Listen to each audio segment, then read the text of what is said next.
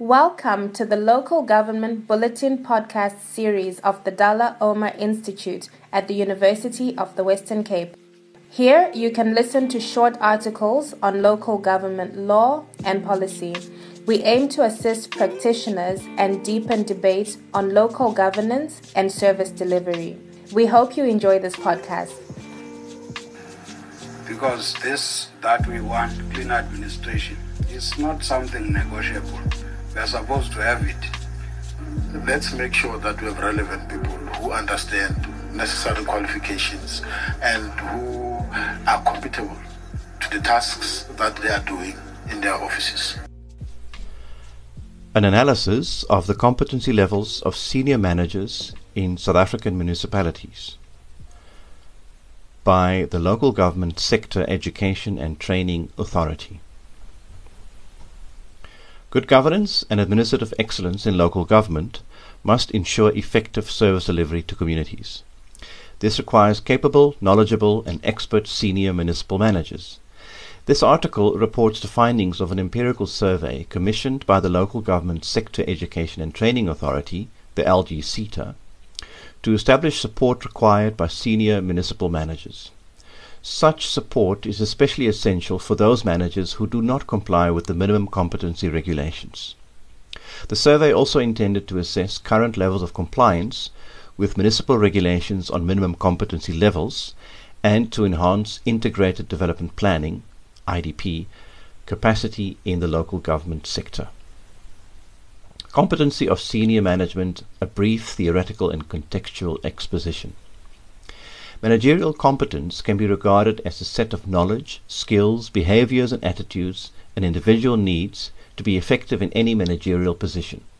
All managers need competencies relating to skills, knowledge, traits, values, and motives.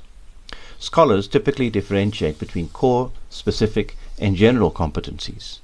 Core competencies, expertise, and skills driving high performance are foundational for organizational growth and development. Specific competencies relate to specific positions, for example, line managers' leadership competency to influence a team towards goal achievement. General competence and basic capacities such as interpersonal abilities, including working well with others, communicating well, and listening to team members.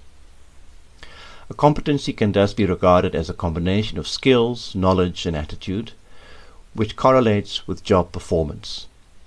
The level of competency can be measured by using standardized metrics and can typically be improved through targeted training and staff development initiatives.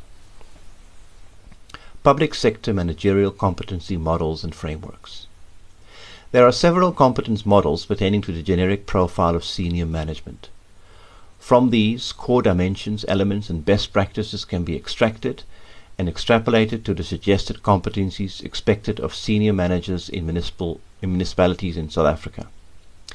Typical competence frameworks include the Boyatzis' competence model that documents behavioral indicators that influence job performance, the Slocum, Jackson, and Hellriegel's managerial competency model, which positions the six sets of management competencies with associated sub-competencies, the Laos managerial competence model, and the OECD framework on public service leadership and capability.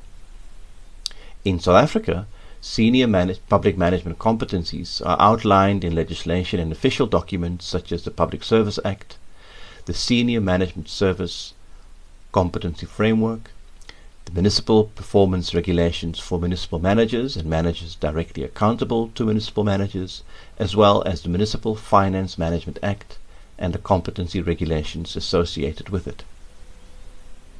IDP competencies.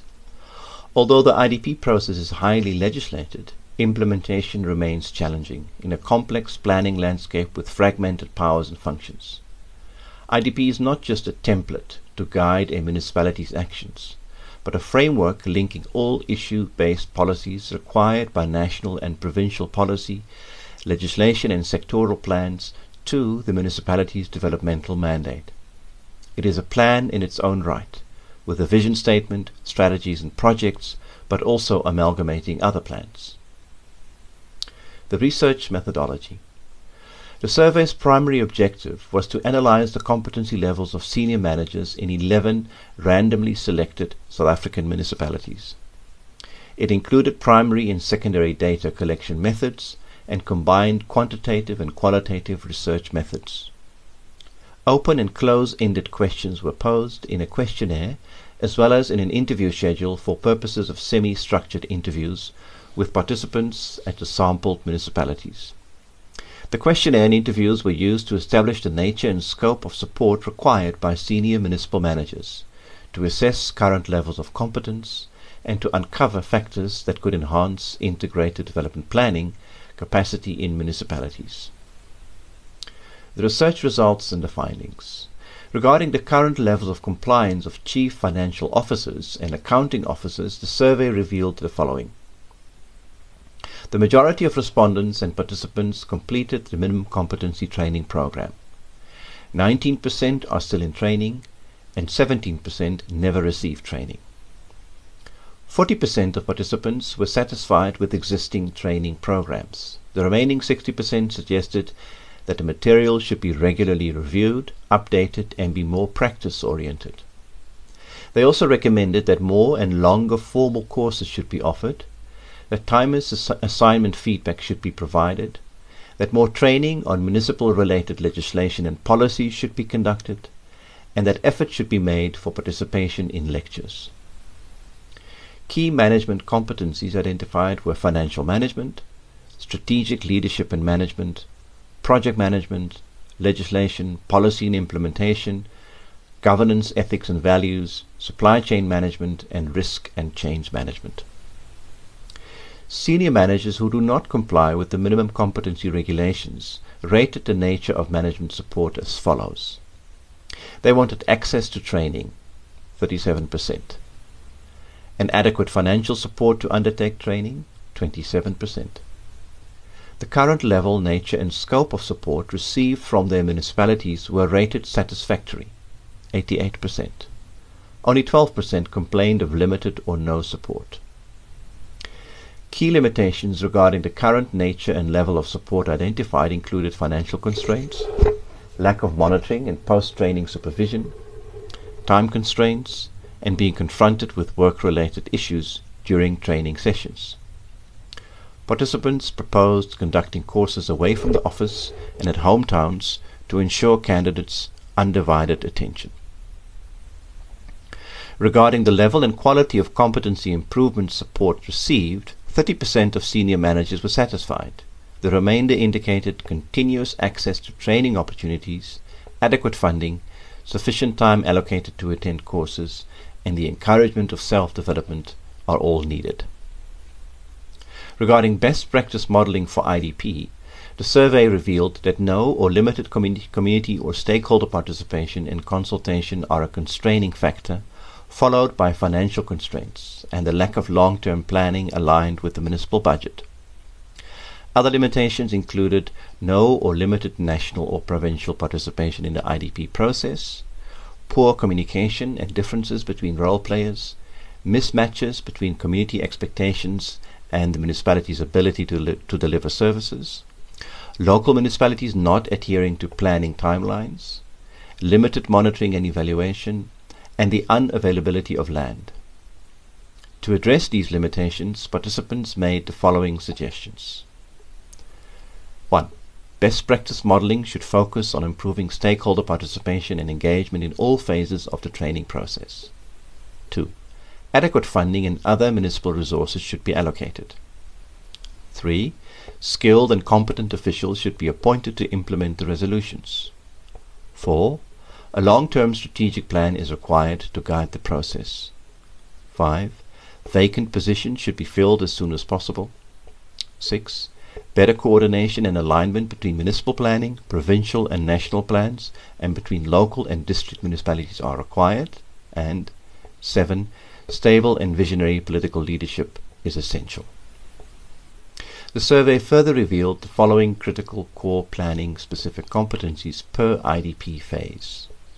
For the planning phase, it is strategic capability and leadership, competence in self-management, interpretation of legislative and national policy frameworks, knowledge of developmental local government, competence in policy conceptualization.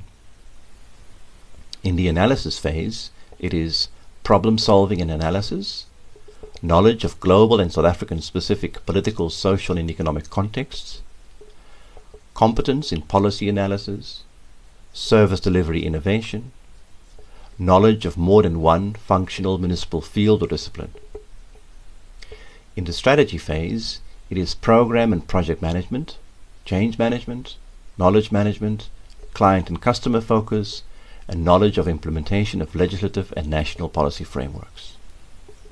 In the project phase, it is program and project management, financial management, people management and empowerment, communication, knowledge of performance management and reporting, skills in mediation, competence as acquired by other national line sector departments. And in the integration phase, it is communication, knowledge management, service delivery innovation, problem solving and analysis, skills and governance. And in the approval phase, it is honesty and integrity, communication, skills and governance, interpretation and implementation within the legislative and national policy frameworks, and knowledge of developmental local government.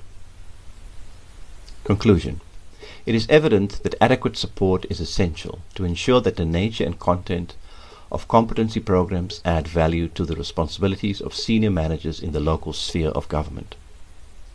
Regarding the competency profile of senior managers and the skills required for successful integrated development planning, it is furthermore clear that the correct combination of competencies is essential for success. A careful balance should be struck between functional and general management competencies and more intangible competencies such as emotional intelligence and cognitive flexibility.